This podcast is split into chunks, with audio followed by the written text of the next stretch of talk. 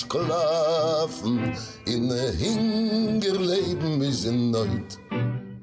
Der Geist, rief zu Hello, welcome to Podcasting's Praxis. My name is David. I'm here today with Alistair. Hi, I'm Alistair. I'm also here, um, back for the most important topic that we're probably going to cover on this podcast this week uh, anti Semitism. We've got Ben. Hello, I'm here and only slightly on my deathbed. Feeling marginally better. Yeah. And Elijah. Hi, uh, I'm here. I'm uh, phoning in from Aberdeen. Uh, nice and cold, so feeling spicy. Brilliant. And we've got our first proper guest that we've had yet. Um, so big welcome to Nate from Trash Future and Hell of a Way to Die. Hello, thank you for having me. I think you're supposed to say that anytime you guest on any podcast, but if it's true podcast, the sound isn't balanced at all, and so the guest is really fucking loud and everybody else is really quiet. um, yeah, so as Alistair said, we are going to be covering a, a thorny issue today. Um, some have recommended that we probably shouldn't touch it. Um, yeah, fuck those people though. It's a very important issue. Every time I get a pint of Guinness with the head that's slightly too big, I know for a fact the bartender's an anti Semite. Couldn't be any other reason. it feels like we're on that sort of wavelength lately, doesn't it? It does, yeah. I mean, mispronoun- mispronouncing or pronouncing properly, depending on who you ask. Epstein. Don't, Epstein? don't spoil it. Don't spoil it. We'll get to it. don't spoil it. Um, yeah, so full disclosure, I'm not Jewish. Alistair, you're not Jewish either. Like, neither of us As, are at all Jewish. Yeah, I'm, I'm keeping up the uh, representation of um, the southern white cis man uh, yep. to prevent the most, the worst form of racism, which is anti-white racism, of course. the one true crime. Yeah, I thought one might be interesting, or at the very least funny, which really is what we aim for around here. Um, is just ask David and Alistair right off the bat sort of what they know about Judaism or Jewish history or, you know, any, any sort of information yeah. around that general area that was not learned since the labor anti-Semitism thing started. Well, uh... fuck, cast my mind back. Yeah. Um, well, I mean that's the that's the weird thing. I mean, um, being as I'm from like suburban Essex, uh, it's pretty much the only sort of like Jew- Judaism was always this sort of thing sort of mixed in with like Hinduism. It's sort of like I know they're out there, but I don't really know any of them. I knew I knew one family when I was at senior school that was Jewish, and that was it.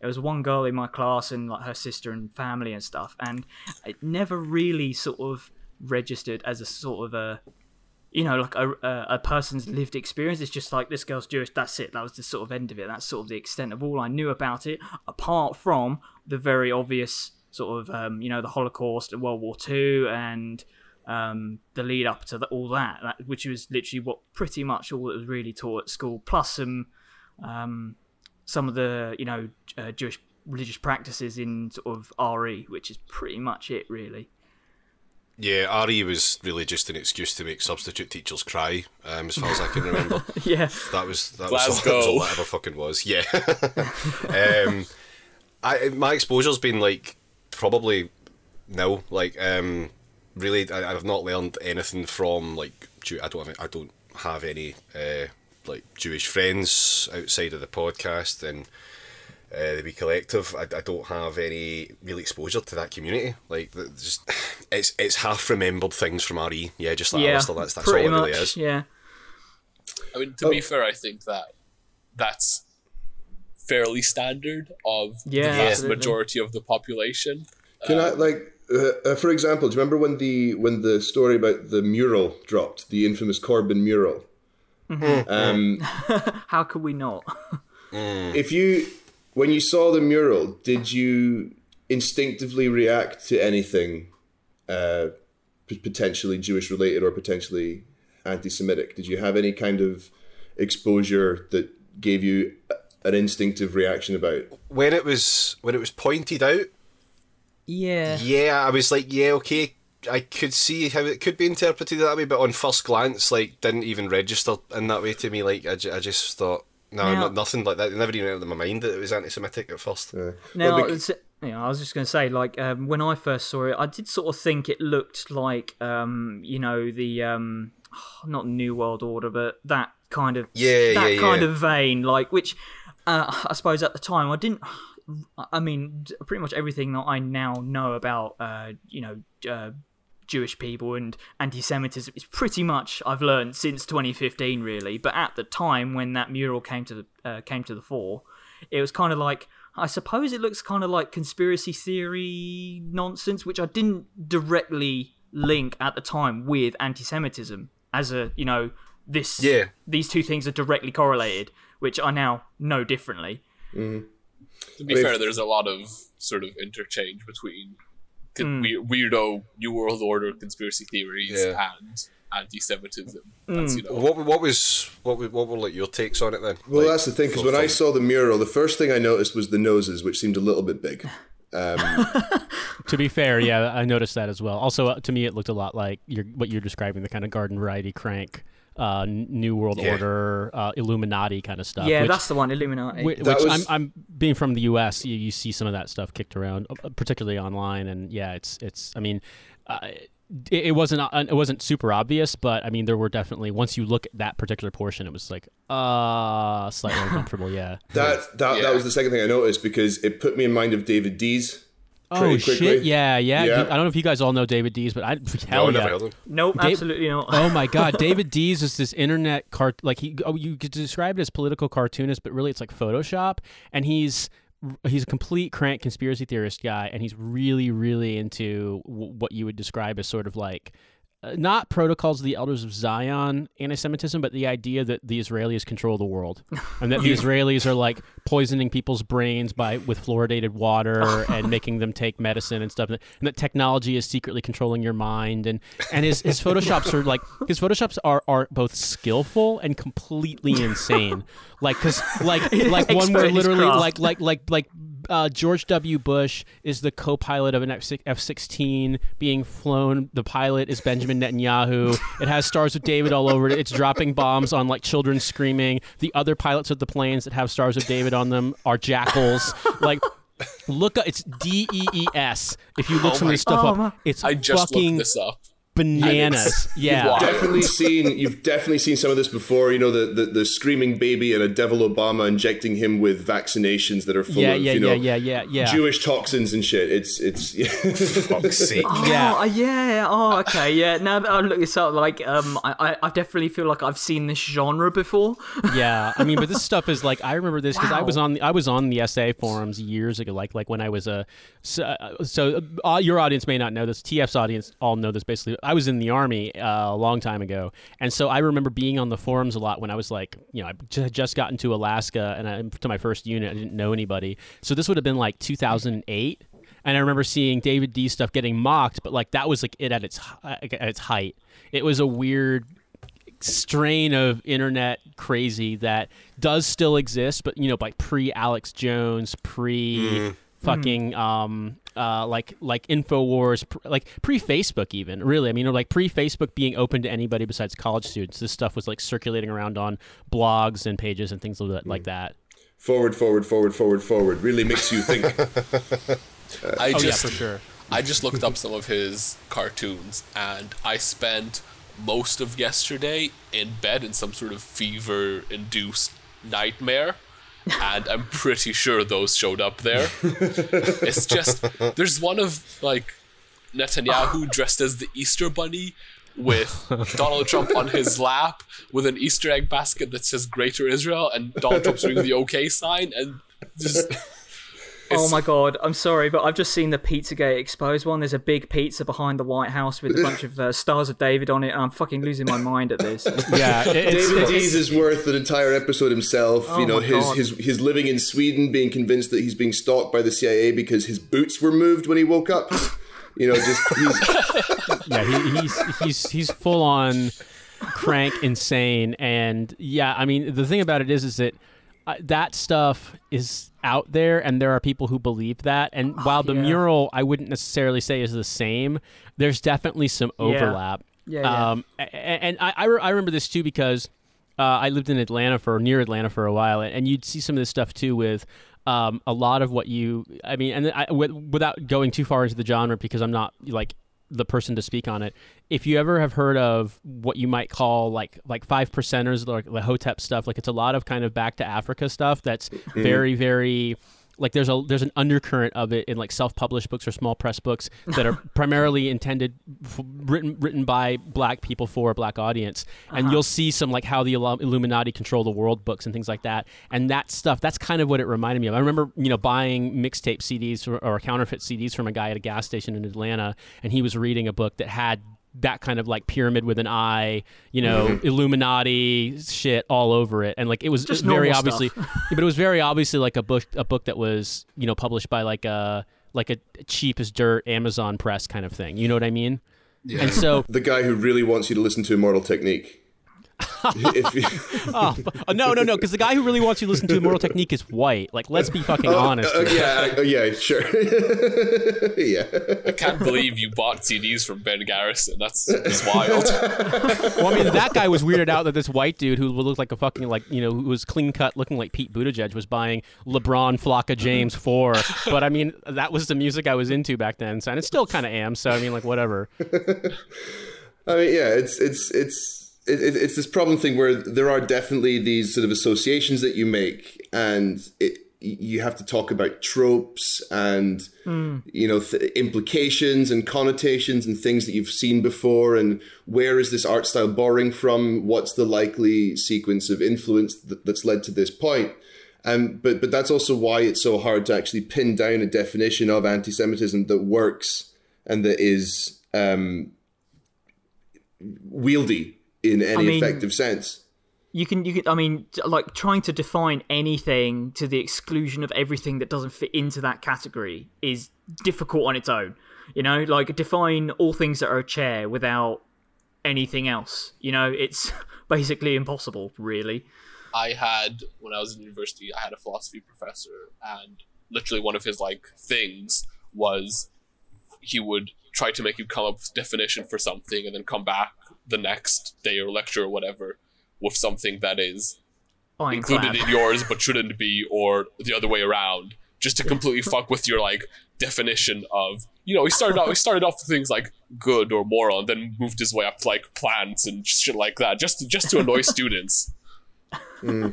Getting trolled by your lecturer awesome So you've got this mural that, that has certain elements that are potentially evocative to someone who has been exposed to a you know a, a, a certain collection of visuals and a certain collection of symbols and semiotics that are used to message anti-Semitic content in a, in a way, um, but it's not enough to launch an entire smear campaign against an anti-racist politician.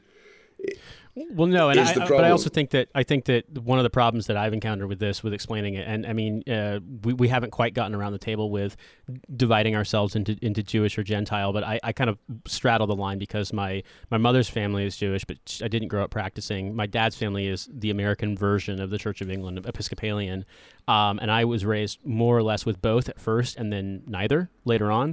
But when I was a kid living in New Mexico, because my dad was in the army, and so we moved around a lot. And in New Mexico, one of my best friends' dad was actually a rabbi, and my mom had not been. Basically, her family background was. uh, Her mother had uh, become evangelical i- in America. Her, her family's from England, and her mother got married at 16, uh, moved to America with her U.S. Air Force husband. Um, and so my mom had never really practiced either that much. And um, so getting a chance to spend time with, you know, actually do go to like, uh, you know, to, to service uh, or to spend time with my friends, my friend's dad going to like for Rosh Hashanah or for Pesach or for Yom Kippur or things like that. Uh, that was the most exposure I had to it. And then later on down the road, um, when I got out of the army and I lived in Brooklyn, I was living in Crown Heights, which is the world headquarters of the what's called Chabad or like the Lubavitcher movement, which is very much a it's a Hasidic movement, but it's it's also they do a ton of outreach trying to educate about Judaism and specifically trying to, in a way, proselytize to Jews who aren't observant.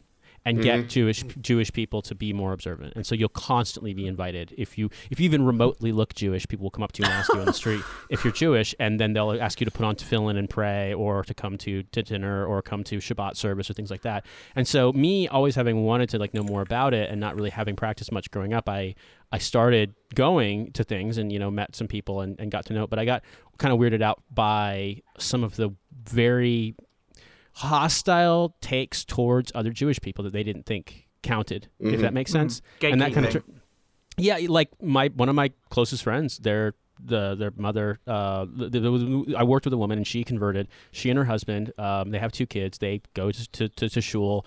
They're reformed. Their kids go to Hebrew school. Their their eldest son just had his bar mitzvah. But you know, in, in passing, discussing like an experience with these people, you know, having spent time with them and gone to their temple, you know, one of my friends at the time I was speaking to, who was Hasidic, was just like, "Look, I know this is going to sound strange, but you know, you got to understand they're not Jewish." And he's like, unless they convert to Orthodox, like to Orthodox Judaism, they don't count. And it's like I was like, this is kind of insane because I mean, like, I can get down a lot more with the stuff that, that they that goes on and the way that it's presented in their shul, where like it's fine for you know gay couples to come, it's fine for they have a woman rabbi, versus the stuff which is very, very, very strict and old world and completely mm-hmm. gender segregated. And so that kind of turned me off to it. But like, I spent enough time around it to like start educating myself and learning more about it to you know learn how to read Hebrew at least mm-hmm. and things along those lines. And so for me, it was weird because I feel like when I look at some of the stuff in Britain, I think if I had never, if I had my exposure to Judaism had stopped when I was, you know, say 11 when I left New Mexico, I probably wouldn't have been able to recognize a lot of these tropes myself. But like Yeah. when you once once you've been exposed to it more, you start to realize like, okay, these are the things that you know they'll just you'll, stuff will come up, or you'll read about things in the news, or you'll hear these things, or these scandals and such will come through, or people have been accused of stuff, and you come to realize like, oh, okay, this is a thing that happens a lot. Like people get you know, like the the saying that like the, the, the Jews run the world or that like the Illuminati stuff or like the weird conspiracy theory things. Like you start to get if you've been exposed to that, you you you learn to recognize it. But I also think a lot of it depends on how much, like you were describing, uh, Alistair, how much exposure you have to it, how many Jewish people you know. I mean, if you don't Yeah. know them, if you don't know anybody, you may not realize that some of this stuff, even just like something that's like what you might think a, a, a random British person might think is like a benign thing, like just sort of assuming a, a, a direct link between Jewish people and the state of Israel, like not realizing how contentious that would be. So So in a I- way, go ahead. Sorry. I was just going to say, like, um, this this girl and her family that I knew while I was at school, I have literally no idea how much anti-Semitic behaviour any of them suffered. So it's still it's still so completely alien to, um, you know, most, uh, you know, white English people, uh, and I suppose uh, British people in general. It's hard, so hard to um, have to re-gear. I mean, again, like uh, everything that I've learned really about you know you know full on anti-Semitism in the 21st century has been in the wake of um, all the allegations against you know the Labour Party, and you go and you can then see this shit. Yeah, is absolutely anti-Semitic, but no one has ever thought to tell anyone. Uh, in that isn't Jewish already, I guess, that doesn't suffer from uh, being victimized because of that kind of stuff. You know what I mean? Well- yeah. And, and oh yeah. Sorry. Go ahead. So yeah, yeah, it's, it's just a, about experiencing anti-Semitism. This is something that maybe will resonate with some of you. I grew up in a very Catholic um, community in the south of Switzerland, Italian-speaking, very Catholic. I didn't know. I don't think any other Jews there. There was no community. There was no synagogue. There was no temple. There was no opportunity to really actually interact with the Jewish community in any way, shape, or form. And for the purposes of integration, I guess, and because there wasn't really any options, uh, the the Jewish aspect of my family on my mother's side pretty much didn't play an active role at all. And I did have, I did experience like at the odd Holocaust joke at school, you know, here and there. There was anti-Semitism in my life, but it was very easy for me to just shrug it off without feeling any sort of trauma or uh, being victimized or feeling like I was being attacked in any way. And part of this is because I was also acutely aware of the fact that in the community I was in, um, people who were black, who were refugees, or who were um, uh, in that particular area uh, from the Balkans, there were a lot of Balkan refugees from former Yugoslavia um, who experienced very visceral and much more immediately dangerous forms of discrimination. and I've always felt like I look really fucking white. I mean, I've got a slight, you know, nose is a bit large. I've got dark brown hair, you know, thick curly, whatever. Um, but nothing about me is is, is going to get me targeted. I'm also six foot six, so it's. You know, I, I've it's never, fine. I've only ever experienced it in a little bit in middle school, a little bit in the army, in like a passive way of people saying stuff, not realizing my background. Mm-hmm. Um, and I've, I've found that there's only two groups of people who can typically tell when they look at me because yeah, I redhead, redhead guy with a beard.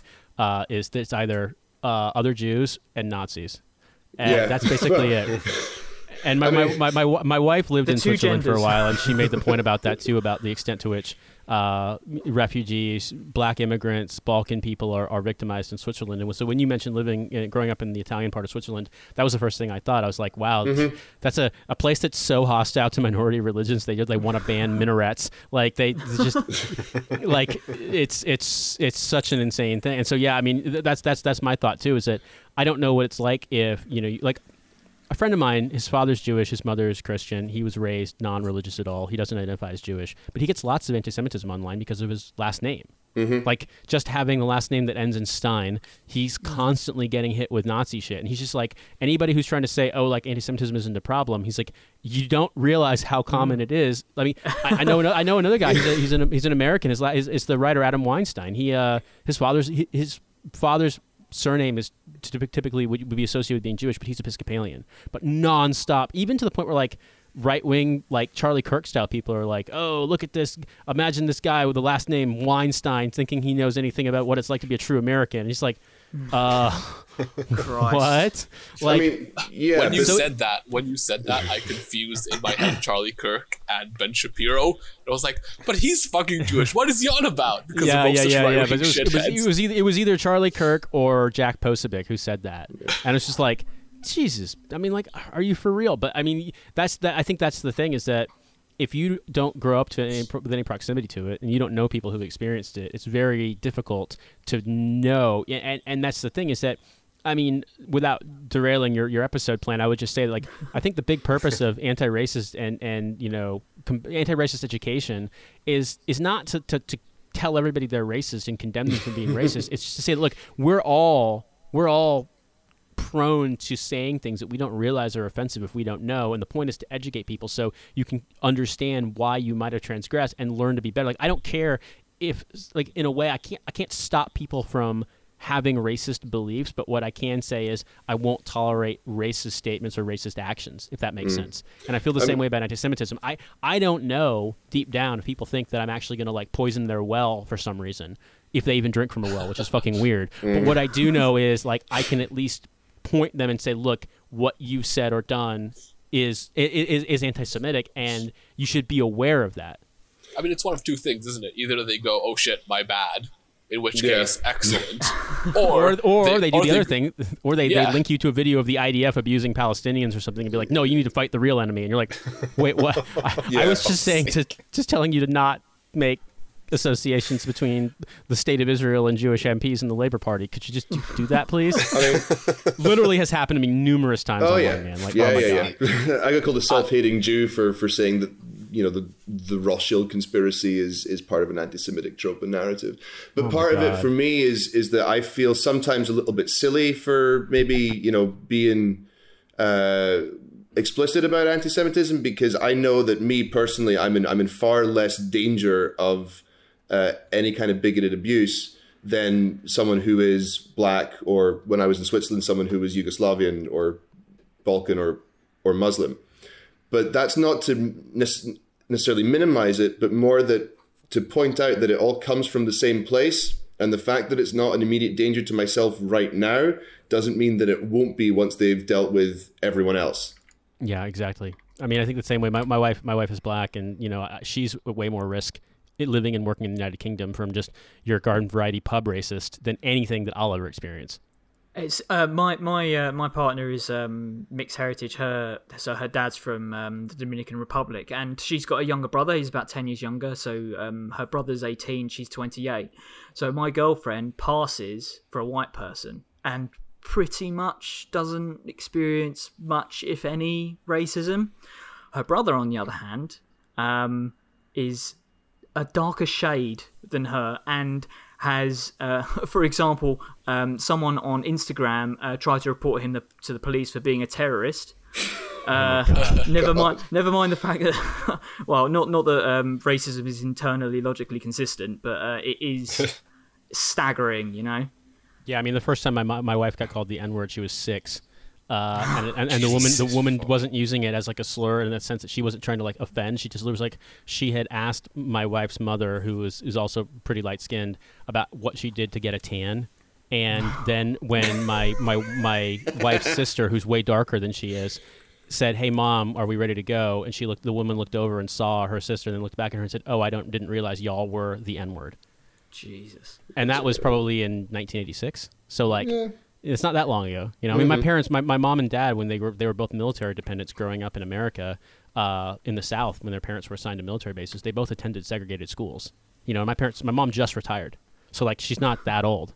So when you think about how recent some of this stuff is, like it's to me, I feel like that's why the point here is to is to look at it from the perspective of overall educating people and not saying not not ignoring things and, and trying to rank racism or rank abuse, but rather just say like people are people have to be educated and you can't favor attacking one over the other and combating one over the other because the same kind of person who's going to unrepentantly use anti-Semitic language is also going to have, you know, might have some great replacement theory bullshit in their mind as well, mm-hmm. or just not like black people and, and decide they think they're all criminals or something like that. You know, it's it's it's a topic that it's it's so challenging. It feels sometimes to talk about people talk about this with people and get uh, to an understanding because there's so much defensiveness. And I would say that's the thing that I think has driven me the most crazy with the the whole uh, the arguments and the, the the scandal about anti-Semitism in labor is that I'm not trying to.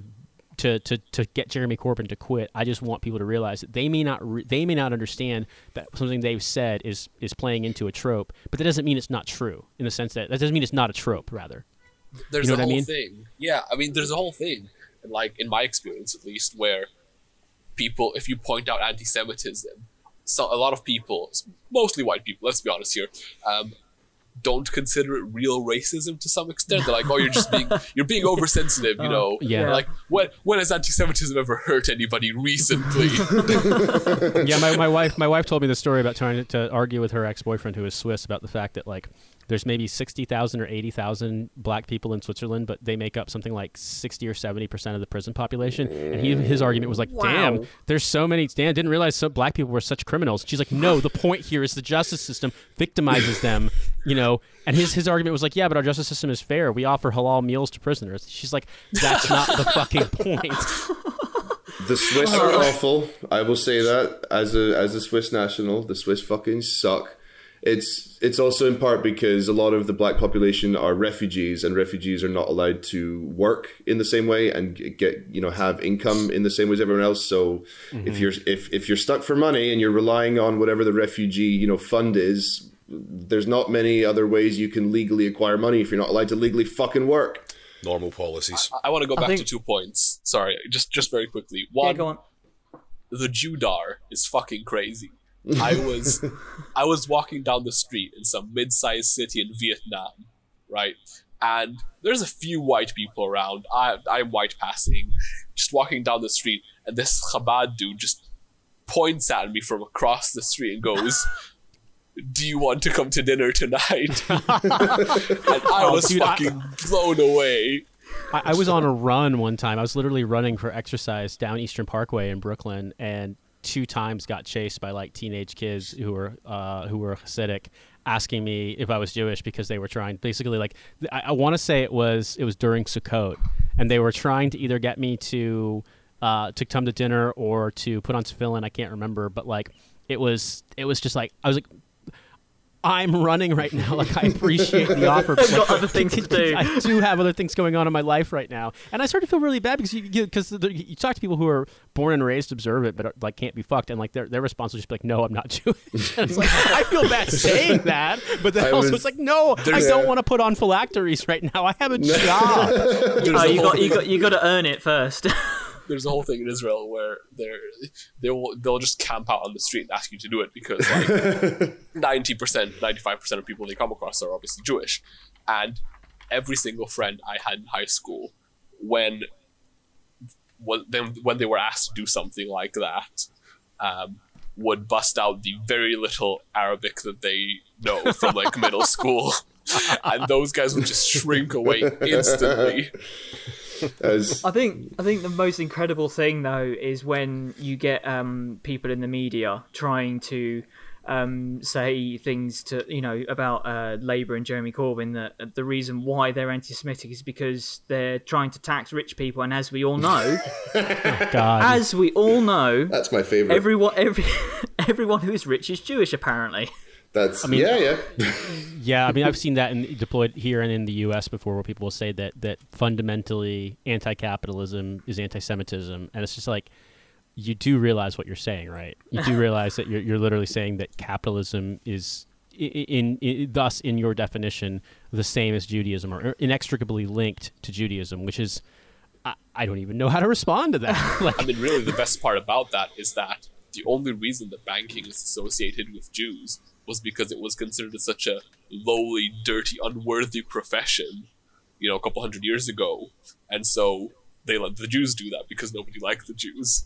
Yeah, I mean, it was interesting to me because you know my, my mother's family is from Norwich, and you know looking into some of the background uh, for her family, discovered that you know Norwich, like I want to say prior to the Norman invasion or immediately after the Norman invasion, had like its first pogrom. Uh, based on like a blood libel that you know they said that some some some child had been murdered and that he had been he had been uh, you know tortured by the Jews or something and that was their excuse to to basically banish the Jewish community from Norwich. so this would have been in like the 11th century, and it's like you, you hear about that was the, the the the Jewish community in York was was purged as well. I want to say in the 11th or 12th century as well. It's just you you Yeah. you, you basically in any part of England or any part of, of, of the British Isles that ever had a Jewish population, you can find some story like that.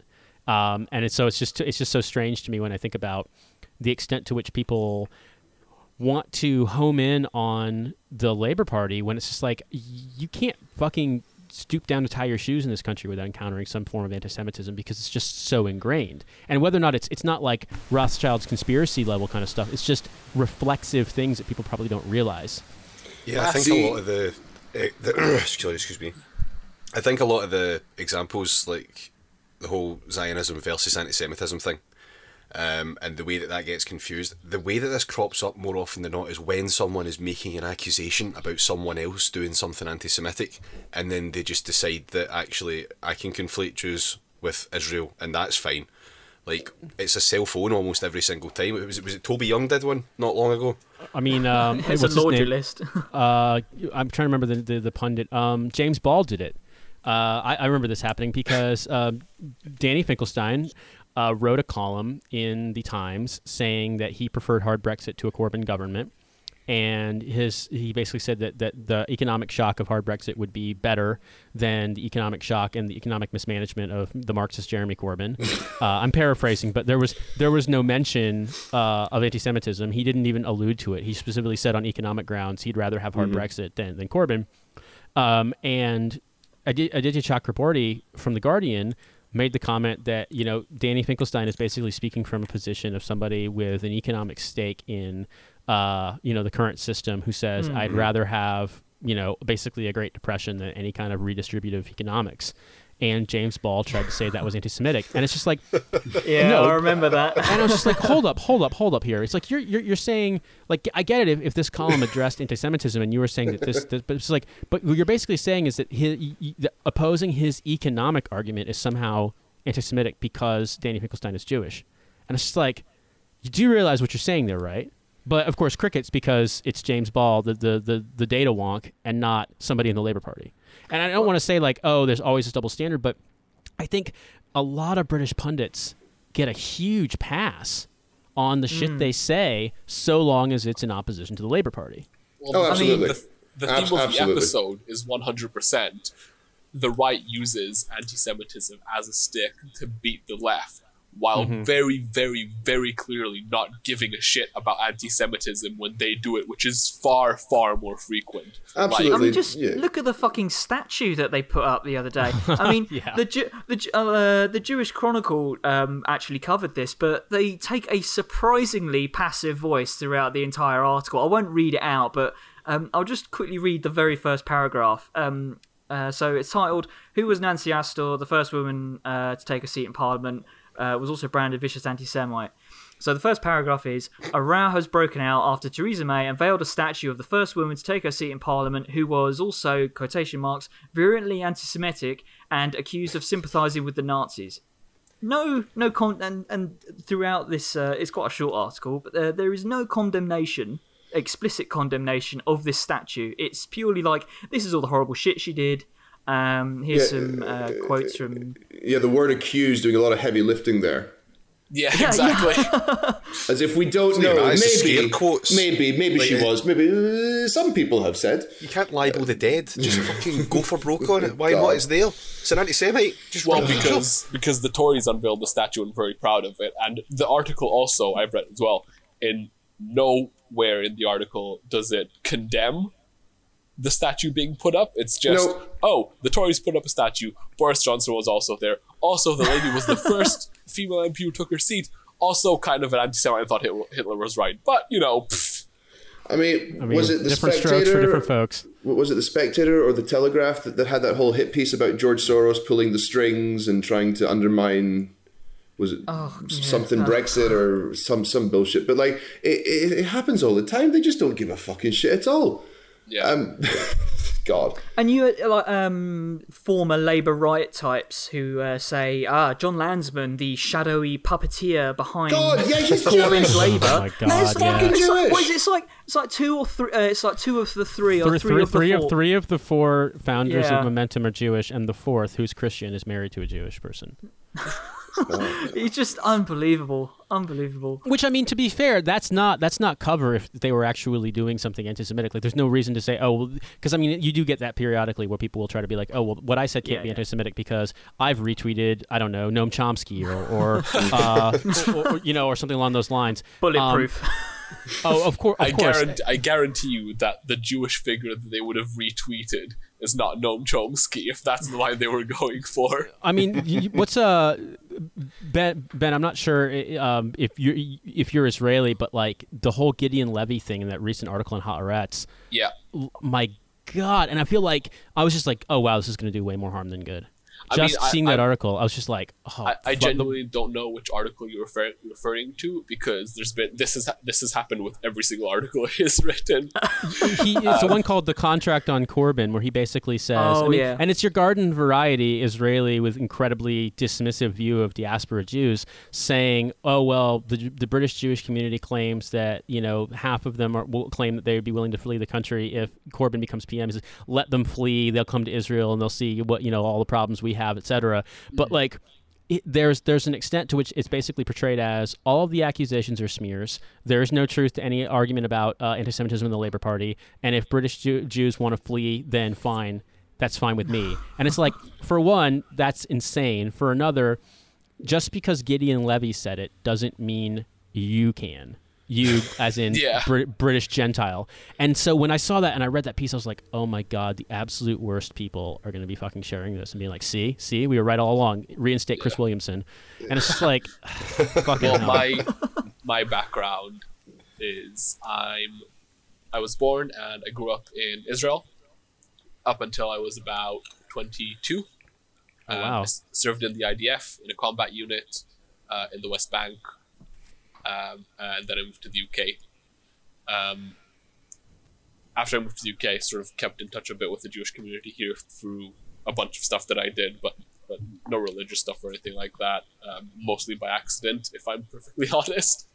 Um, but yeah, so my insight into the whole thing is not one that you get a lot because, despite my background, I am pro-Palestine, hmm and that's just not a demographic that's heavily represented anywhere, and especially in the UK. So it's Yeah, a bit, sure. you know, uh, weird. And it's reason I us. bring this up- We found it. We found the unicorn. We found the pro-Palestinian IDF guy. But that's the thing, though, isn't it? I mean, because there's so many, there's so many more anti-occupation uh, Jews in America or Israelis uh, in America who are anti-occupation or at least critical of the Israeli government. Uh, I've encountered that more. I mean, I when I I did, I got offered an ROTC scholarship when I was 19, and I accepted it, and so I I went through the Reserve Officer Training Corps program at Indiana University, and.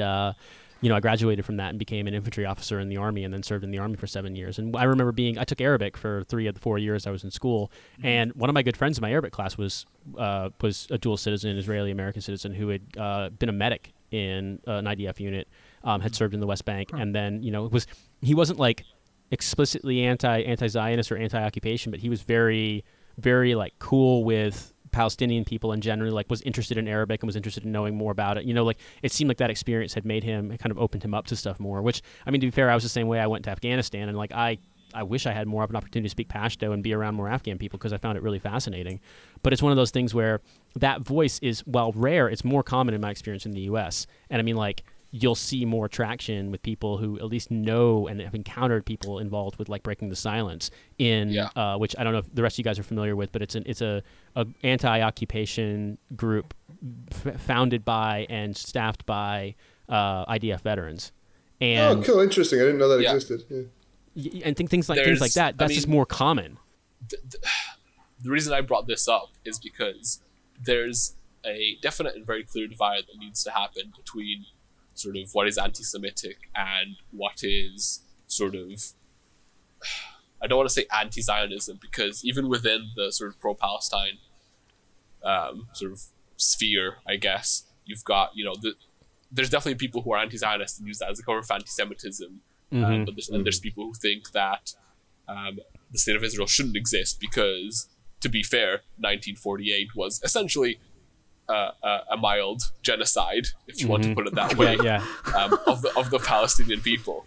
And Mild genocide. It's yeah, you know, just, just There was there's a overnight little a little a, a little light ethnic cleansing that took place. Yeah, I mean, yeah, um, little bit. and well, and, and the issue is that essentially you've got that, and then you've got and people use that to mean right. So Israel shouldn't exist at all.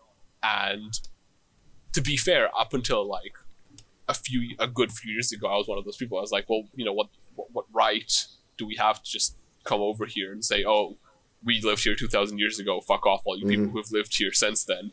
I mean, Um, there's there's there's and- certainly and a a lot of of Jews take conversation to. Sorry.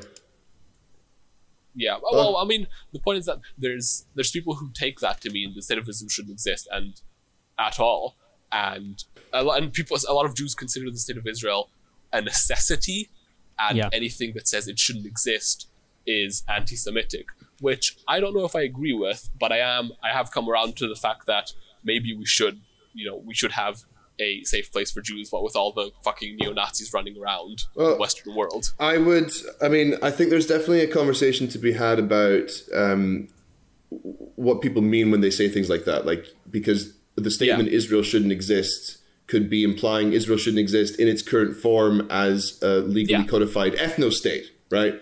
If mm-hmm. if if that's a if a foundational part of the document and everything, then that that's it's not great. Maybe that can be changed, and you can have a different type of Israel that's that's that's, that's not based on this exclusionary sort of form.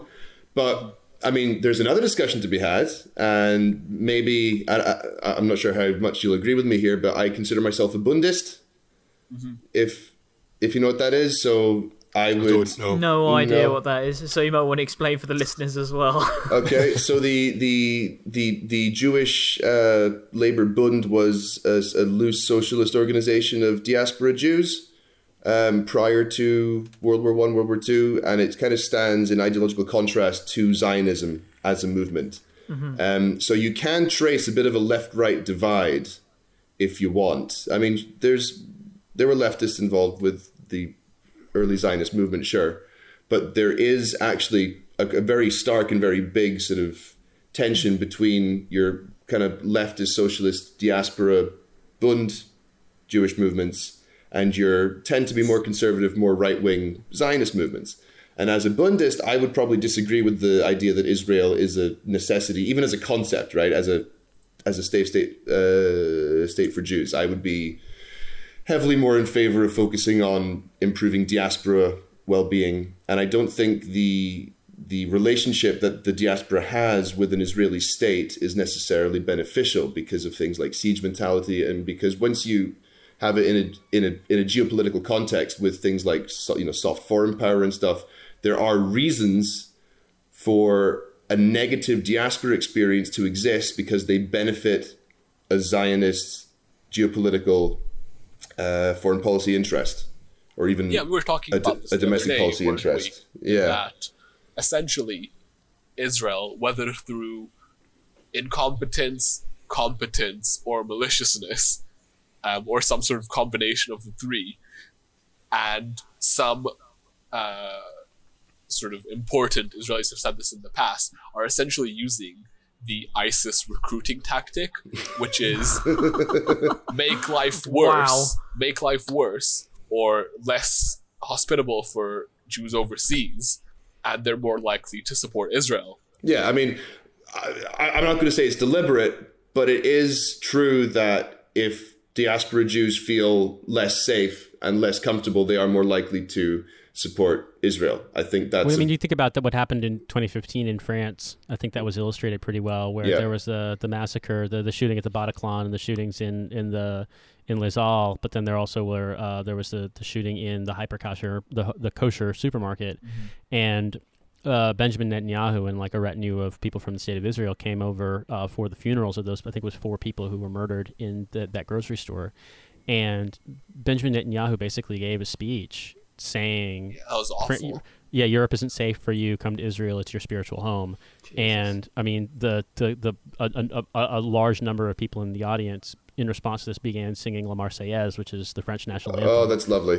and it's just like one of those things where, I mean, it's it's frustrating to me because, you know, I, I remember having this discussion. There was a guy that I worked with. He was a, a like a subcontractor to the State Department, uh, doing like development and aid work in Afghanistan. He was a Jewish guy. He'd, he'd worked, lived and worked in Afghanistan and Pakistan for like 25 years. Uh, he's a Jewish guy from Maryland, and um, we were great friends. He's a really nice guy, and we were having a discussion, and I, I had you know 23 years old, 24 years old, had recently read uh, a bunch of Robert Fisk stuff about the Israel-Palestine conflict and the conflict in Lebanon, and I just basically said, you know, I had I had some very strong opinions about the way in which you know the people look at people in the West look at Israel without any real scrutiny because they see it as this bulwark against the things they dislike in the Middle East, and you know, and then he and I were having this conversation. I was just like, I just don't. I, I guess I just don't buy into the argument. And then literally, we went to go get dinner at the dining facility, and there was a unit from uh, the Georgia National Guard that were there. Uh, it was past regular dinner hours, so like we were just getting whatever like leftovers to like make sandwiches. These guys were in there and they were playing poker, and we're in there getting food, making sandwiches. And one guy's like, "Man, you keep fucking Jewing me out of this," and I was just like, Fucking hell. and and and th- Jonathan, this guy, and I, was, I was- we just looked at each other, and he's like, "Look, Nate, I know you're not going to want to hear this, but when I hear stuff like that, that's why, to me, I always think I'm glad the state of Israel exists, and like that's not to necessarily defend anything. It's just to say, psychologically, emotionally, I, I 100% get it. Yeah, I wouldn't that- want to live in Israel. I wouldn't. I wouldn't want to. I wouldn't want to make aliyah as expression is and move to Israel. I certainly wouldn't want to serve in the IDF. I'm not. I, don't get me wrong, Ben. Like I'm also. I was a volunteer in the U.S. Army, so like I would don't even have the excuse of being fucking conscripted. Oh But- no, I, I was I was a fucking shithead. Just go go all in on yeah, it. yeah, yeah. Well, so was I. This thing, so was I. But I look at that stuff and I think, I mean, I get it. And, and you know, a friend of mine uh, in New York, his dad uh, was in the IDF, and then he was in a Kahanist militia in the West Bank for a while. So he was hardcore right wing. And he's like softened over time, and he literally does annually. He does this like peace ride with Israeli Arabs and Palestinians, where like they cycle from Haifa to Dimona, and he's really changed his tune about like sort of you know I'm coming to see people they they're human and they want their country too, and it's a very weird change to see in a person. But my friend, he and I were talking about this, and he's like, you know, growing up, I was hardcore right wing Zionist, you know, pro settler, and he's like, now I look at it more that if someone says they, you know, they, their occupa- their their opposition to, to to Israel is because of the occupation, he's like, I'm 100 percent on board. If you're talking about Gaza and you're talking about the West Bank, if you're talking about Jerusalem, I also get it too because of what's being done there. But he's like, I have a lot less comfort with people who look at me who who will say, you know, I'm opposed to the occupation, and they mean Tel Aviv yeah. by which they I mean, mean- the state the state of Israel, the pre 1967 borders. I mean, I, I went through essentially the same journey, except I grew up in Israel and I was Yeah. in the IDF. You know, I was like, I went, I grew up and thought, I sort of, I guess, took it for granted. and Went, no, for what? For, this is ridiculous. You know, nobody exists. Anti-Semitism doesn't doesn't even really exist anymore, which you know is a nice thing to think if you grew up in middle class Tel Aviv or whatever.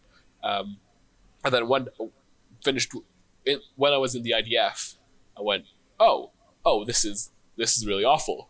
What, what, what the fuck is this? This is awful on every single level, and swung like to Mm. pretty hard to the left, and then moved away and went, oh, oh, maybe maybe anti-Semitism, anti-Semitism does still exist. This is pretty bad. I can see why people want to have that safety, but and this is the crucial bit, and I guess this is what your friend is saying as well, um, is that shouldn't come, and you shouldn't have to say, and it, especially it really pisses me off when like foreign Jews say this because what they're essentially saying is, I'm happy to have that sort of insurance policy, that security in the state of Israel for if something, you know, happens again and anti-Semitism really breaks out again, which it has, but you know, not to any sort of. I was gonna say not to any sort of physical threat, but Jesus Christ, the last couple of years, Yeah. Uh, I mean, Systemic extent. I yeah. it's, it's not been holocausted again. But what they're saying is, I'm happy to have that insurance, and I will, and I'm happy to pay for it with Palestinian, you know, quality of life and blood mm-hmm. in many cases. I mean, that's one thing, but what also does my tits in is the sort of implication that, well, okay, as long as that's there, as long as the the potential safe space is there, it, it, it lightens the need to create better community conditions in the diaspora. Yeah, You know what I mean? Like, like it's it's the, the so many of diaspora Jews are now committed to this kind of right wing pro Israel sort of narrative that it makes it much harder for an actual positive diaspora community project to really take hold. And when people like Jewdas, for example, do try to offer an, an alternative, they get shot on in the press as being not real Jews. I mean, I don't want to move to Israel because I don't I don't want to be told I can't marry my shiksa partner. I, I don't want to move to Israel because I don't want my wife. I don't want my wife to have to convert uh, in order for our marriage to be recognized. And honestly, Yeah. like a lot of people that I know that are Americans who moved to Israel wind up kind of not having a great time because I mean Israel's a foreign country. Like regardless of whether you, you share the faith with people there, like it mm-hmm. doesn't mean that you're going to have a lot in common with people who grew up in a completely different society.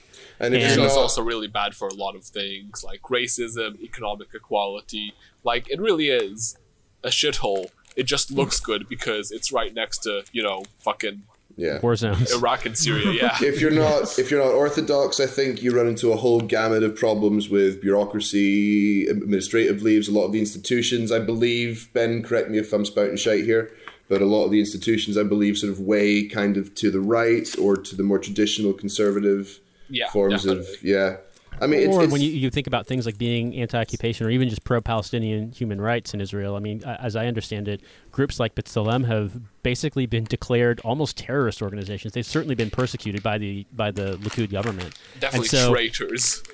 yeah, and so it's, it's just such a it's such a challenging thing because I mean, I, I, it, well, the irony wasn't lost on me that like from at least as I understand it, that there's a significant community of left-wing Israelis who live in Berlin because yeah. the quality of life is better in Berlin for a left wing left wing Israeli than for somebody in Israel, uh, which is crazy to me. But also, it's you know, it, when you think about the reality on the ground, it just doesn't match up with what you would describe as a kind of like wistful, imagined community. Yeah, And I really agree with you, uh, Elijah, about this. That the the idea that um, that the preservation of that dream as a plan B for diaspora Jews can't come at the expense of people who were born and raised there, but who have been disenfranchised by the state. Mm-hmm. And that's not complicated to me. Like it's not it's not hard to have that discussion. But also, I think it bears mention that, like, n- from what I can sound, what it sounds like, n- none of us is particularly religious. No. And I do think that you get in the challenge where like you you will confront people having this discussion. You know, guys who are the non-Jews in the chat who are full on like, God gave us that country, it belongs to us, and fuck anyone who says otherwise. And that's obviously like a challenging argument to have. It's certainly challenging when that comes up. Vice, you know, British leftists who may not necessarily even know the shit they're saying when they try to engage. yeah. I will. I want to wrap up Israel chat because Yeah, we can we can move It- on to it- yeah. It, yeah, it, it's it's it's It's a big topic. yeah. I, I would like to wrap it up though by saying one thing, and that's there is a left wing anti Semitic thing that happens with regards to Israel. And I think it's worth pointing out. And I've experienced it a couple times, and I know there are other left wingers who have as well, which is if you are Jewish or Israeli and move in left wing circles, then someone at some point, out of the fucking blue, will Yeah. ask you to condemn Israel, what your views on Israel Oh yeah. And Yeah. that's still conflating Judaism with Israel. It's mm. anti Semitic. I was asked. do it. I, I was asked that when I showed up to the Palestinian Solidarity meeting for the first time. I'm like, "Mate, I'm here." yeah, yeah, yeah, yeah. I mean, to be honest with you, that's the, the, the, the two times that I've been I've been asked out of the blue my opinion on Israel have been um, speaking with, with, with left wing people, and then also when encountering extremely. I don't know if you if you guys uh, are familiar with um, it's a guy in the United States, uh, Shmuley Boteach, who's a very like in public celebrity circles, but also extremely right wing Jewish guy. He's a, he's a rabbi, and um, uh, like if you know like Newswire and some of these like pop up right wing news networks, he's done a lot of stuff with them. But also like people like Cory Booker have done photo ops with him and th- with him and things like that. And yeah, that stuff's come up, and it, it, it makes you feel put on the spot because like it basically it reduces you to either a good one or a bad one, yeah. and that that shit drives me crazy. Well, it's just it's another Yeah. it's another example of um you know good good Jew bad you which Yeah. like um you know even even um even um you know people who aren't Jewish uh, like to consider themselves like honorary Jews, and as as uh, a certain a certain Dan Hodges springs to mind. Oh my god. Uh, Good Jew, Um, bad Jew, real Jew, honorary Jew. Yeah, I mean, yeah, you must you must be at least this Jewish to comment. Um, it's You, it's actually it's like the you must be this tall to ride, but it's a smaller Yeah, scale, and the smaller it is, then the more Jewish you are. And the, the, the these are the same people who like to say, "Imagine if this happens to black people," and it's like, oh, you do mean like do it does?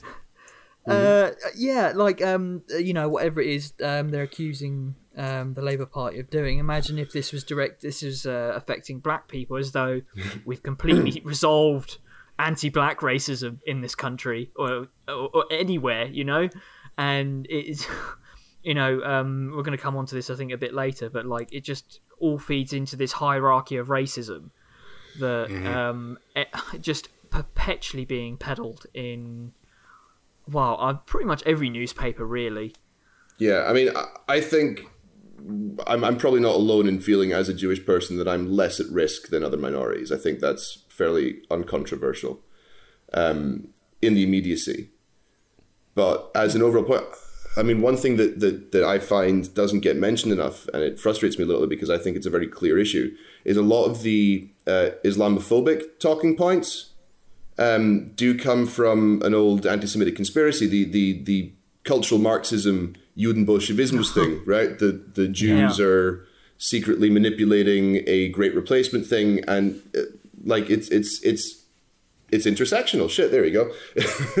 it's all it's it does tie together, and it's not. And what really frustrates me is is is you end up with this divide, and it's probably a very deliberate one, where one minority group is now being uh, kind of uh, herded towards the right, which has definitely not their best interests at heart, because we absolutely suffer from general racism, you know, as an overall thing.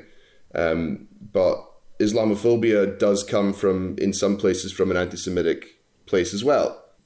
I mean, for for a given definition of Semitism, you know, because Semitic is actually just referring to uh, the the languages of Hebrew, Arabic, and was the other thing like Aramaic, or something? yeah. there you go. Yeah, but that's kind of like that's kind of like oh, the swastika is a is a is a Tibetan good luck symbol. I mean, it's, Yeah, exactly. Yeah, I mean, I, I think about it too, though. I mean, just in my own personal experience with some of the people who have really jumped onto the bandwagon of the sort of Nasher Jew, you know, never Corbyn stuff, you don't really need to dig very deep to find these people saying deeply racist, misogynist, Islamophobic, um, just generally hostile and hateful things. I mean, literally, there was a guy that I've seen. Um, someone pointed out that he had tweeted approvingly, like a, a, a cartoon that basically was like Oh it was God, full. I It was full that. on. It was full on Groyper shit. I mean, and it was ra- it was both racist towards Muslims and racist towards black people, and it's just like, but now you've rebranded yourself as an anti-racist campaigner in some capacity because I think I think that same same uh, uh, comic that you were talking about was also somehow tra- vaguely transphobic as well.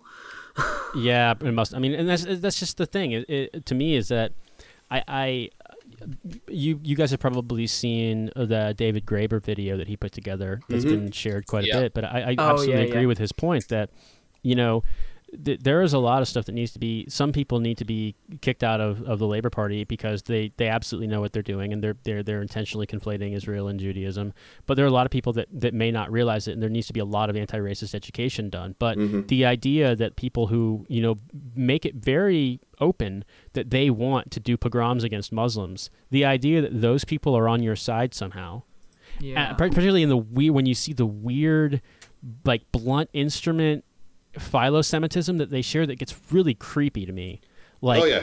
th- that article last week or whatever, where the guy the, the, the, the guy literally is like, it's going to be your fault when they're doing, you know, Israel is flying out Jewish refugees from Heathrow Airport, you know, and it's some it's some some fucking Catholic guy from Australia being like, I'm Yisrael Chai, and it's just like,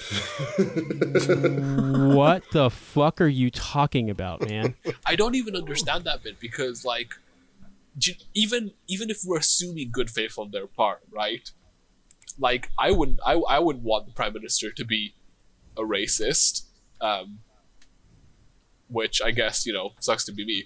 But like even even even if even if the um, the prime minister was like just really hated black people, right? Like consciously and just just went whole hog on it. I don't think that the day after his election he'd like put up concentration camps.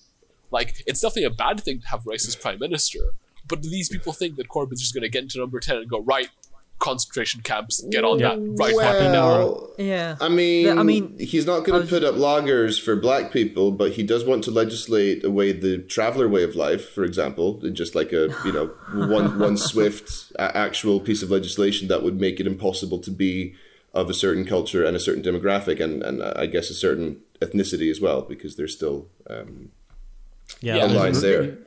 yeah. Yeah, that's true. the But also, I mean- ex- expropriation of uh, an entire people's like, uh, you know, their homes. You know, just that that is. I, how, I mean that is Nazi shit, you know. That i there's no two ways about it. I- I'd also I'd also point out that just from the perspective of dealing with you know um, weird American racists, is that a lot of the people that are really into what you might call the kind of like David Duke, uh, Ku Klux Klan view of things that are ex- you know extremely far right, extremely racist, like white nationalist kind of people in America, they absolutely believe that that Jewish people are fomenting the Great Replacement.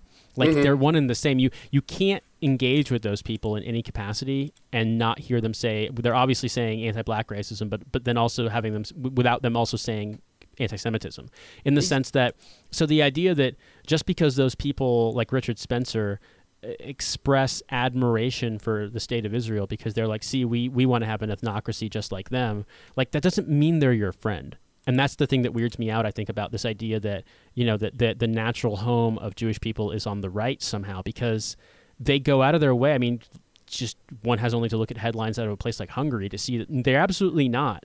They, mm-hmm. they they're not they're, they're not anyone's friend besides I don't know white people with money. The- I mean, I'd, Th- I'd, these are the exact same people who would say, you know, that Ilhan Omar is anti-Semitic, and if Bernie Sanders himself wasn't Jewish, and I'm fucking sure they will try if he Oh, does yeah. get the nomination, calling Yeah, him they, they already are. They anti-Semitic. already Oh, are. well, Yeah. yeah. I'm not. Surpri- I'm not surprised. I'd point out as well that the the the Nazis originally just wanted to conveniently put all the Jews together in one place, Yeah, exactly. and it went downhill pretty fast.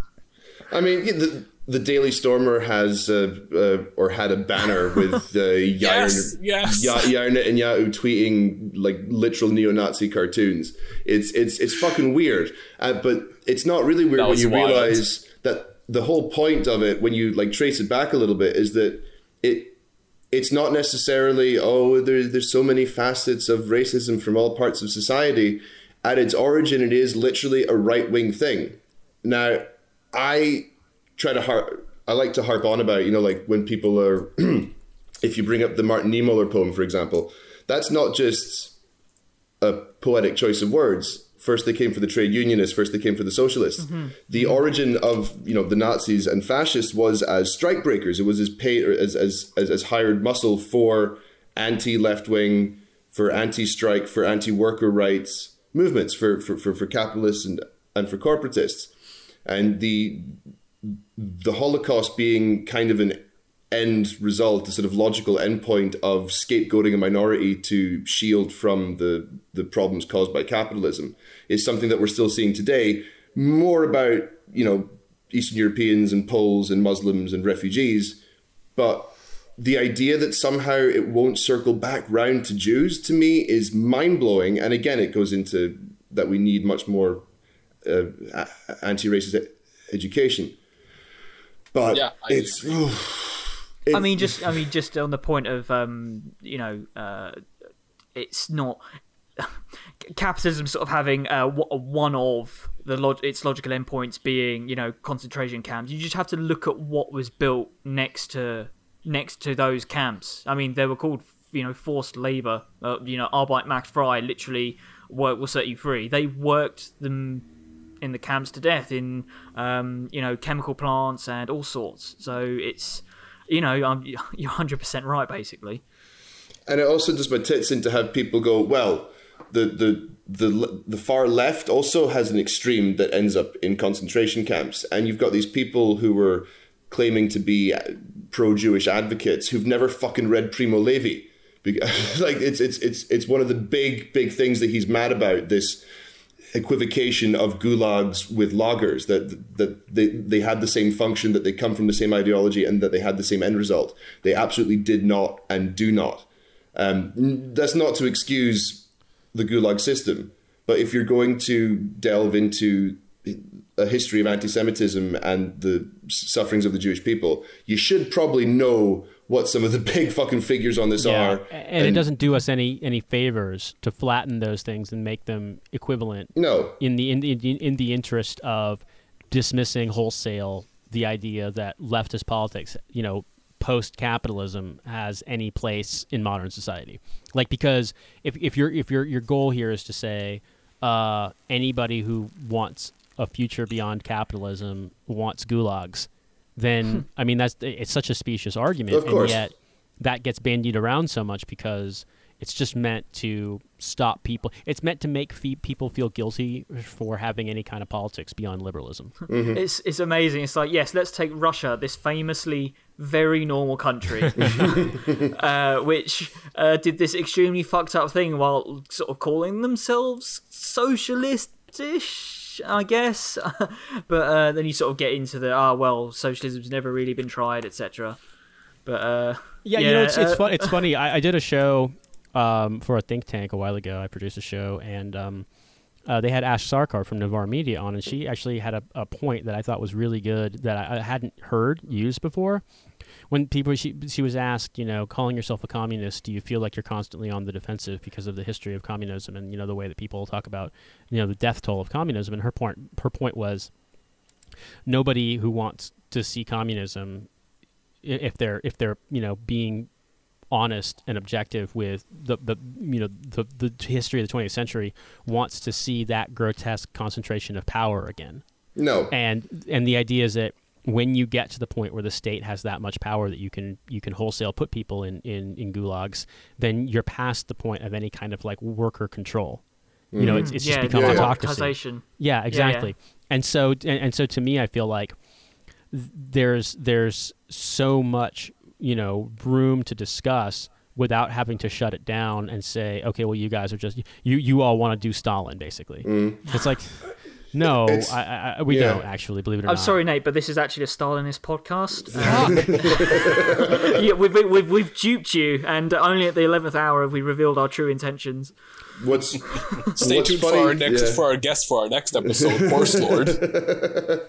what I find quite uh, something funny that occurred to me is one of the um, articles that, that I that I read years and years ago, and it's kind of stayed in my mind on this topic um, about like the difference between um, lionizing communism and possibly Sovietism on the left, and the you know uh, how it's a bit more acceptable than people lionizing Nazism. I would say a little bit. Um, Yeah. it actually comes from a Christopher Hitchens piece, which is p- possibly surprising. I think this was before he went a little bit war hockey, um, but he basically argues that where where socialism succeeded, it gave us increased literacy rates. It it, it created a, a powerhouse of industry. It beat the Nazis. It, it, it increased the, the life quality of, of millions of people. And where it failed, it did so.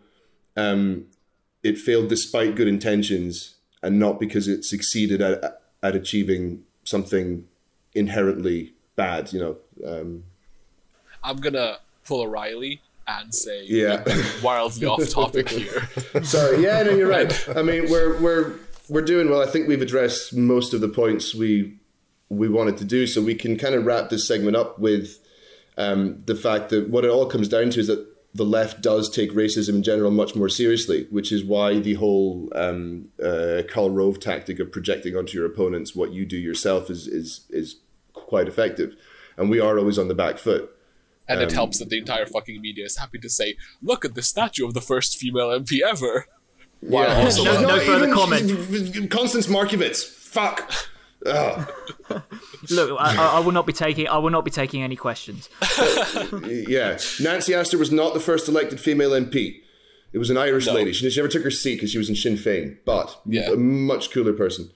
Yeah, have you seen, have you guys seen that picture of her? It's just her like re- casually reloading a gun, wearing like a Yeah. like a like a dress and like a feather hat. It's incredible. It's um, before we actually wrap up the the topic as a whole, uh, there is something that I think that everybody wanted to touch on, and I don't think we did, which is Rachel Riley. Yeah, Oh my god. oh yeah. specifically, and I was saying this to Elijah the other day.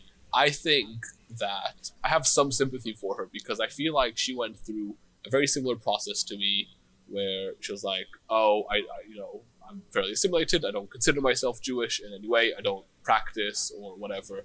And then this whole sort of anti-Semitism thing happened, like exploded over the last couple of years. And I'm very online, so the first thing that I saw was people shooting up synagogues and fucking Americans chanting "Jews will not replace" and all that shit. And went, oh, oh, maybe I should, you know, reconsider because it doesn't matter if I consider myself Jew- Jewish because the Nazis sure they will. Yeah, do. Yeah. Um, and she, her first uh, experience with it was sort of the anti-Semitism in the Labour Party, and she took it really seriously and just went off in a fucking deep end because she never applied any critical thinking to it. Aye, so do you then- think? Do you think when she tweets that she's proud and happy to be Aryan, that she's trying to maybe, maybe I'll be I safe? feel like I feel like she was just either really stupid or really ignorant and like misinformed beforehand. I, I might be wrong. I don't know, but that's Uh, uh, that's sort of the impression I got from her. But she de- she definitely mean- just doesn't understand it when she says things like "I don't look like a typical Jew" because that is the most anti-Semitic thing I can imagine anyone saying.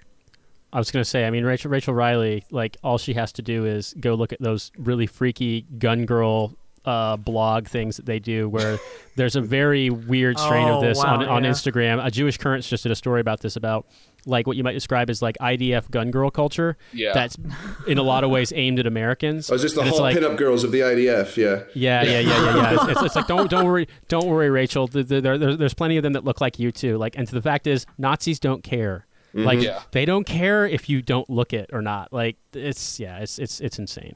Yeah. Uh, you just just to crystallize Rachel Riley's sort of just you know um I don't know. I can only describe it as like a divorce from reality, where she had that picture of Jeremy Corbyn wearing the um, uh, like the sandwich board with um, you know the um, Join this picket to protest apartheid. yeah, yeah, yeah, exactly. And then um, the, the Labour Party. What was it? The Labour Party was a racist. Is a racist No, endeavour. Jer- Jeremy Corbyn is a racist endeavor. Endeavor. That, Yeah. Even worse. And it's just oh, wow. I mean, I, I mean, you just there's a laundry list of things that Jeremy Corbyn has himself personally before he had any sort of prominence within the, The Labour man was Party. he was literally marching on the ground with Jewish communities against fascists in the seventies, and it's Uh, Yeah, I mean, I- mean, one of one of the examples that I think of is that he, um, you know, uh, I can't remember if he tabled or if he, he was a co uh, co-signer of um, an early day motion in 2010. Um, uh, that what was the intention was to allow Yemeni Jews to enter the UK, and you know, again, backbench MP, nothing. Yep. Um, th- there is no reason why he would performatively do this. Absolutely not. It's at the risk of being cliche. It's an absolute shanda. I'm, I'm surprised you haven't snuck more Yiddish into this episode. To be I've been behaving. I've been trying to behave. I'm ready to plot. Don't worry. Oh my fucking god! I have to comment on this. Where there was that that that poor woman who was in the question time audience in Brighton, who said, you know, I'm Jewish, my whole family's Jewish, and none of us think Jeremy Corbyn is a threat. And you know, the the the the headbangers found her online presence, and there was that one Oh, woman boy. who said, you, uh, she she doesn't tweet about about about bagels or shul or klezmer, and I was just like, and I was just like, what the fuck are you talking? Like, why why do you presume that someone who was born and raised in the United Kingdom, despite you know e- all, e- even if his family practices, is going to be treating tweeting extremely Yiddishly all the time? Like, I can't believe I can't believe this woman didn't have a fucking Star of David in her profile picture, so it was easy to tell. Why did I mean just make it easy for everyone to tell? You know? Yeah. I mean, clearly they've been following Elijah's Twitter, which is why they think all Jews tweet like that. I mean, I, I just remember, I just remember somebody somebody responded where they had done Twitter searches on Bernie Sanders, and it's like he hasn't met, he hasn't mentioned gefilte fish or shtreimels or fucking or mezuzahs or anything. Like, No. how do we know he's Jewish? How do we know he's Jewish? I mean, be I've fair- been I've been very deliberate in in in adding what my favorite bagel is to my Twitter bio. Um, and it is, if you're interested, it's pastrami, mustard, gherkins, and a free Palestine. That's my favorite bagel. Um, to be fair, isn't isn't Bernie American, like from New York? yeah, I mean, If yeah, he was, but if you're from New York and you've not tweeted about bagels, that's suspicious. I mean, he's lived in Vermont for so long that when he went he on in the 2016, 2015, 2016 primary, he someone asked him because Hillary Clinton had like not been able to swipe the Metro card correctly uh, to get into the subway, even though like she lived in New York City. And someone's like, "Well, Bernie, like, how do you get on? The, do you know how to get on the subway?" Because they're just kind of joking about Hillary. He's like, "Oh yeah, you know, you take the token and you drop it in the slot." And It's like they haven't had they haven't had tokens since 1990. Like, are you sure? I mean, clearly, clearly, that's a fake New Yorker because what you actually do is you jump the turnstile. Uh, that- is that uh, is that a good time to move on to um, Yeah, end Let me just say, for any further reading that you, the audience, might be interested in about anything to do with whatever we've just talked about, go read what Noam Chomsky has to say about it because he's probably right. him and Norman Finkelstein uh, would Yes, be not yeah, Danny Yeah, Oh yeah, Norman Finkelstein. Like um, he's he's probably one of the or Finkelstein if you're an anti-Semite. yeah, yeah. I mean, yeah. I'll, I'll let you guys move on, but um, there's a whole there's a whole um, a whole side conversation to be had about reading and engaging with their work versus just like dropping in a really like 18th generation JPEG copy of like Danny or Norman Finkelstein supports my views, which I see on fucking Twitter a lot. I'm just like, he made he made Tearing my Mark hair. Zuckerberg's sister cry. Always a positive. That was right, great. Shall All we right. do comment or commentary? Yes, please. Yeah, yeah, sure. I, I feel like I've been really fucking quiet this episode. Um, it's been it's been really interesting. I've known fucking nothing about anything that you've said. Um, so it's been really good. Um, but yeah, I'll I'll lower the tone now by taking us into comment or commentariat. So, comment or commentariat is uh, the game we play every week. Is it some lovely member of the public who has left a racist screed, or was someone paid to write the racist screed? Um, so we'll start off with our first one, shall we? Um, right, Labour was formed by the working class to help the English working class. Nowadays, it seeks to throw us to the EU dogs and encourage more mass migration to take our jobs, country, and culture. Corbyn and his clown McDonnell seek to remain and open the floodgates to a mass alien invasion, unskilled trash from all over the world. Comment or commentariat? I think that's comment. I'm going with comment. It seemed to. I mean, I don't. I don't want to put like set the bar like unreasonably high for like uh, like journalistic publications, but I feel like that somehow managed to limbo under it. I, I, mean, that's 100% Nigel Farage. It's just didn't post it as a comment or wasn't paid to write it. I, I think I remember seeing that somewhere. Uh, I, I was going to say th- that that that's that's either an op-ed by Paul Embery or someone in Paul Embery's mentions. I, That's the question, though, Nate. Which is it? I think that is a commentariat by Rod Liddle. Ooh, okay. That was a comment. Oh, yes. It was a comment in the Sun, but it's amazing that two of you thought that you'd read it in an actual article. Oh, I was going to say I- I, I d- I would have guessed that was Scruton if it was anyone publishing. Otherwise, yeah, it sounds it sounds more like online commenter. Yeah. Right, okay. Um, let's go for the next one. So, presumably, the same hard evidence Corbyn claimed he had about selling the NHS to the US, which turned out to just be a preamble discussion document for future trade, in which the NHS was mentioned four times. no, for It's fuck's funny sake. how these documents suddenly get into Corbyn's hands and nobody else's. It was it was sitting on Reddit for a fucking month. It was online. It was it was available. He fucking tweeted everyone. pub- also, it was in the Telegraph's, literally in the Telegraph's hands for like uh, however long. Fucking. Oh, uh, Nate, 100%, this, 100% Nate- commentariat. 100%. yeah, I'm gonna go with comment, go commentary. I think, but Nate, I swear to God, this this section breaks me every fucking time. I believe it. No, I absolutely believe it.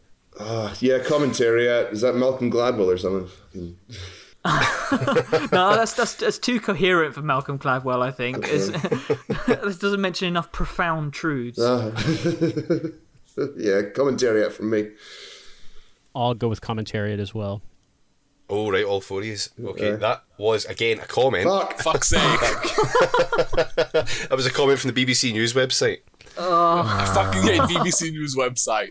They're just literate enough, just literate enough that you think it's commentary. Yeah, uh, the BBC comment section is like the stalking horse of like right wing batshittery. I mean, it- it's always like, oh, this this is some like crazy right wing publication. no, it's just a comment on the BBC. It's In, indecipherable, honestly. If there's one thing most of us can agree on about this short yet interminable election campaign, it's that the best performer by a mile has been Nigel Farage. Such energy, such valve, such a brilliant cut to the chase and tell it like it is speaker. Comment or commentariat. I'm sorry. I'm sorry. This this this isn't real. No no human brain has gone. Yep. This is this is the effective uh, political maneuverings of a genius. Uh, I just oh no oh fucking oh that's got to be that's so stupid. That has to be commentariat. I, I am also going to say commentariat just because I, I want to be disappointed and proven wrong when it's actually a comment, so I'll go with commentariat. Yeah, same. I'm not going to change my answer. Fucking roulette here. Okay. that was commentariat. yes. That was that was James Delingpole writing in Conservative Women. Oh for fuck's sake! Oh, I just oh th- uh, there are no words for how broken that man's brain has to be to look at what not like he like uh, just completely fucked the entire point of the Brexit party. Like they're polling on what, like three percent or whatever in like hundred something seats. Like literally, uh, uh, completely subsumed by the Conservative Party as a whole. So I mean, I, I definitely didn't want to end today knowing that James Delingpole has a hard on for Nigel Farage, but now that's a thing we all know, so. It's better than dogs. I was gonna say he's he's he's upgraded from Twitter searching for pictures of dogs having sex. to- oh, maybe maybe you should maybe you spend more time doing that than writing these dog shit articles. Have you pardon the pun? Almost as sickening as how Labour moderates collude with it. From experience of working with this Marxist mediocrity, these candidates know that he would be a disaster in government, yet they are all campaigning hard for him. It is the height of political hypocrisy. Comment or commentariat? That's definitely- commentariat because it sounded like it started somewhere else. Uh, so I'm going to say commentariat because that is the exact kind of take that I'd expect from something like The Guardian. Like, oh, what are they doing with all this politics in my politics? yeah, that that that sounds dangerously like. I don't know if the Guardian wa- will publish like. It's not. I would. I would say it's commentary at not a Guardian writer, but some sort of Comment we- is weirdo free. guest columnist that they have on the Guardian. Yeah, that that's I- what it I- sounds like. I'm gonna guess it's something from like that shitty New Statesman, like we don't endorse anybody op-ed. Oh no, yeah. Oh, mm. fuck me, that Powerful was- centre left liberalism. Oh god. Right, it was commentariat, but you've not got the place right. It was the Daily Express. Oh wow, I'm I'm Yeah, Leo surprised. McKinstry in the Daily. Express. Yeah, That's surprisingly, mild. moderate. Yeah. Yeah, positively reasoned from the from the Daily Express today. Not even a hint of racism. Right. Um, Ocasio Cortez's high pitched nasal screeching, driven Oh, by a seemingly permanent state of high octane angst, grates through my soul like a million fingernails scraping on chalkboard. This firebrand socialist should be thankful not just for the $3,000 dresses that magazines now put her in for numerous covers, not to mention her $600 haircuts, but also for the fact nobody has yet arrested her for causing a perpetual breach of the peace. Comment or commentariat? I I was gonna say comment, but it didn't say how horny he was for her. So No, that was that was that was all subtext from that. That, Yeah. that guy is so fucking hard for uh, AOC that you can. He's my like my headphones are like getting hot just from hearing that. Uh, comment. Comment. I like how you've tailored comment or commentary to our American guest. That was very nice of you, David. Um, I I would I will also say comment. Okay. Oh, I'm gonna I'm gonna break from the pack and say commentariat. Uh, well, you'd be right. It was commentariat.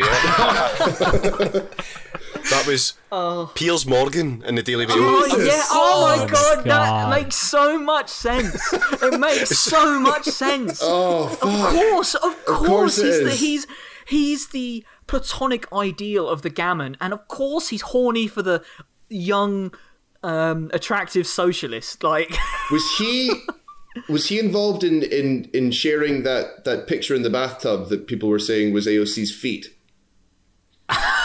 I, I I I'm just blown away by all the words that came out of your mouth just now. Am I the only one that follows US politics here? Fuck sakes! It was a thing. Uh, there was a picture No, going I heard- around. I of- heard about this yeah, too. Yeah, it was. Uh, it, it, it was just feet in a bathtub, and people were saying this is a leak from from Alexandria Ocasio Cortez until the oh yeah, I heard. Yeah, there's some some like uh, absolute madman for feet, like foot fetishist. Yes, was like, no, the- this is the foot people. the foot detective. The people, Yeah, yeah, literally, literally, literally. literally, a website for for foot fetishists decided no, it's not hers. uh, isn't I think I think um, Hussein, one of uh, Nate Nate's fellow co-hosts of Trash Future, is on WikiFeet or something. I God. I don't even know. I don't even know, man. That that he's willing to ride that joke into the sunset, and I just can't even get like it's just too icky for me. I'm sorry. yeah, Piers Morgan's definitely got form for like weird feet tweets. Like he's done it before to a few celebrities. yeah, that's why I was thinking about. Yeah, it's definitely something he does. Oh yeah. All right. Um, right, last one, last one, and then I shall free you from this prison. free free me at last. No, you're not free. You're never free. Back in back in the cage I go after the podcast ends. Corbyn is not giving away his own money. It's our money. He is the payday lender from hell. I feel sorry for the young people as they will be paying back more tax for their entire lifetime. Comment or commentariat. Google, show me what tax is. that that that's got to be that's got to be commentary. Google that's, Google doesn't know what tax is. Come on. I, I, I, I disagree. I, I think I think that's comment. I, I, that just seems that that strikes me as uh, um, a s- you know sad boomer parent. Maybe even in the Guardian comment section. Yeah, I'm, I'm with, I'm with Nate. That feels like common to me. If only Yeah. because if it was commentary, they'd they'd try to be wittier than payday lender from hell. No, well, uh, I, I I disagree. I think that's the exact kind of um, weak uh, example that uh, a journalist would. I mean, I, I did mean, say try. fucking- I did say try. I, I just, I just, I've not that I have much faith in um, journalists to begin with, but just this section just continually shocks me at how fucking dire every every fucking publication is, uh, bar a few, like a handful, a handful of journalists who actually write good stuff. Oh, commentary commentariat for fuck's sake! Come on, Just wants Alright. it to be over. just I want it all to be over. That was a comment Hey, from the BBC News again. Ah, there it is. Once Yeah. again, once again, I'm fooled by the BBC comment section. David, we should start keeping score, just like o- over the podcast, and have a leaderboard. We should. We Just should. like I'm, comment or commentary at Fantasy Football League. So- All right. We'll maybe have one set up for the live stream. Yeah, definitely. Um, yeah, so I, I think we'll, we'll, we'll kind of end it there, Nate. Um, need to say thanks again, man, for coming on. It's been it's been a really good show. Um, I've really enjoyed it. This has been great. No, this is a, like an incredibly good conversation, and I'm glad we, we got together for this. Like, I uh, I'm, I'm very happy that we uh, are able to uh, not bash our heads against the wall with the state of horrible politics today, but actually have like something I don't know that, that that seemed informed. So thank you all for doing such a good job. Do you want Yeah, to? thank you. Do you, Nate, do you want to plug your pod? I have never heard of it, but I, we're happy to help up and covers. You know, Yeah, I know. Oh, I mean, well, no- I've, I've never heard of it. Yeah, no one's ever heard of it. Really, it's really obscure. Um, I was into it before anybody else. Yeah, so I have I have two shows that I'm on. Um, one is called Trash Future, which is a, a leftist politics and bad technology, tech pessimism podcast based in the UK. And then also, if you're interested in the leftist veteran angle, I uh, am. I also run a show called What a Hell of a Way to Die, which is basically military and veterans news and culture from a leftist perspective. Uh, and they're both available wherever you seek out podcasts. I just want to ask Nate because I asked Nate to come on the podcast uh, probably about what five weeks ago. Did you think it would get this insane with regards to the um, anti-Semitism stuff just just before we end?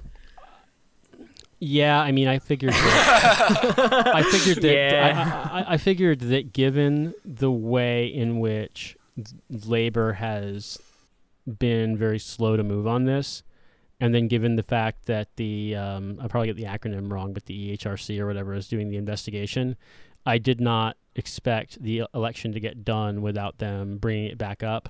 I think the thing that's Yeah. been really shocking to me and that really kind of like forced me into uh, saying stuff because obviously like I wasn't particularly interested in, and I don't really have any experience of what it's like growing up in a British Jewish community. Uh, was the fact that they uh, the the the Nazi statue, and then also what I would describe as like deranged Gentiles who think they're Jewish, just being insanely aggressive online. Yeah. That happened to me often enough. That I was like, someone's got to fucking say something. Yeah. Yeah, and thank you for coming on. It's been it's been uh, you know uh, very very instructive this whole this whole episode. Aye. Um, yeah, and uh, on that note, um, you can find me on Twitter at sa underscore ballastari. You can find me at, at Klezmer Rouge. I, I think that's a very funny Twitter handle. Uh, thanks for coming on, Nate, as well. I've enjoyed this. And uh, I listen to Trash Future, so unlike other people. There don't, it don't is, suck you know? up to the guest. Don't suck up to the guest. I mean, that's crazy. No one's ever heard of this show. I'm amazed yeah, you're able it's, to find it's, it. it's, it's really good, though, yeah. All right, cheers. Thank All right. you. Right. Uh, thanks everyone. Um, just before we go, before we close up, um, I need to say as well, live stream election night. Uh, Nate, I'm going to totally cut in over you here because I know that you guys are doing one as well. Um, we will have one on Twitch at so it'll be twitch.tv slash praxiscast. You can join us from around nine o'clock. Um, we'll be there for the exit poll and we'll be there for either the misery or the joy that follows. So it would be great to see you there. I have promised to drink for the duration of the count, so that could be funny if nothing else happens, you know. Um, yeah, so uh, thanks everyone for being on tonight. Thanks for the good chat, and we will see you again soon for the election roundup episode. See you later. Awesome. right. Awesome. Alright, thanks, Cheers. guys. Bye, everyone. bye-bye. Cheers. Steigt auf, ihr alle werdet schlafen, in Hingerleben is in Neut. Der Geist, er kocht und rief zu Waffen, in Schlachtens Vieren is er greit. Die Welt von Gewalttaten in Leiden zerstören wollen, wir in dann. Für eine Freiheit, Gleichheit, Agan.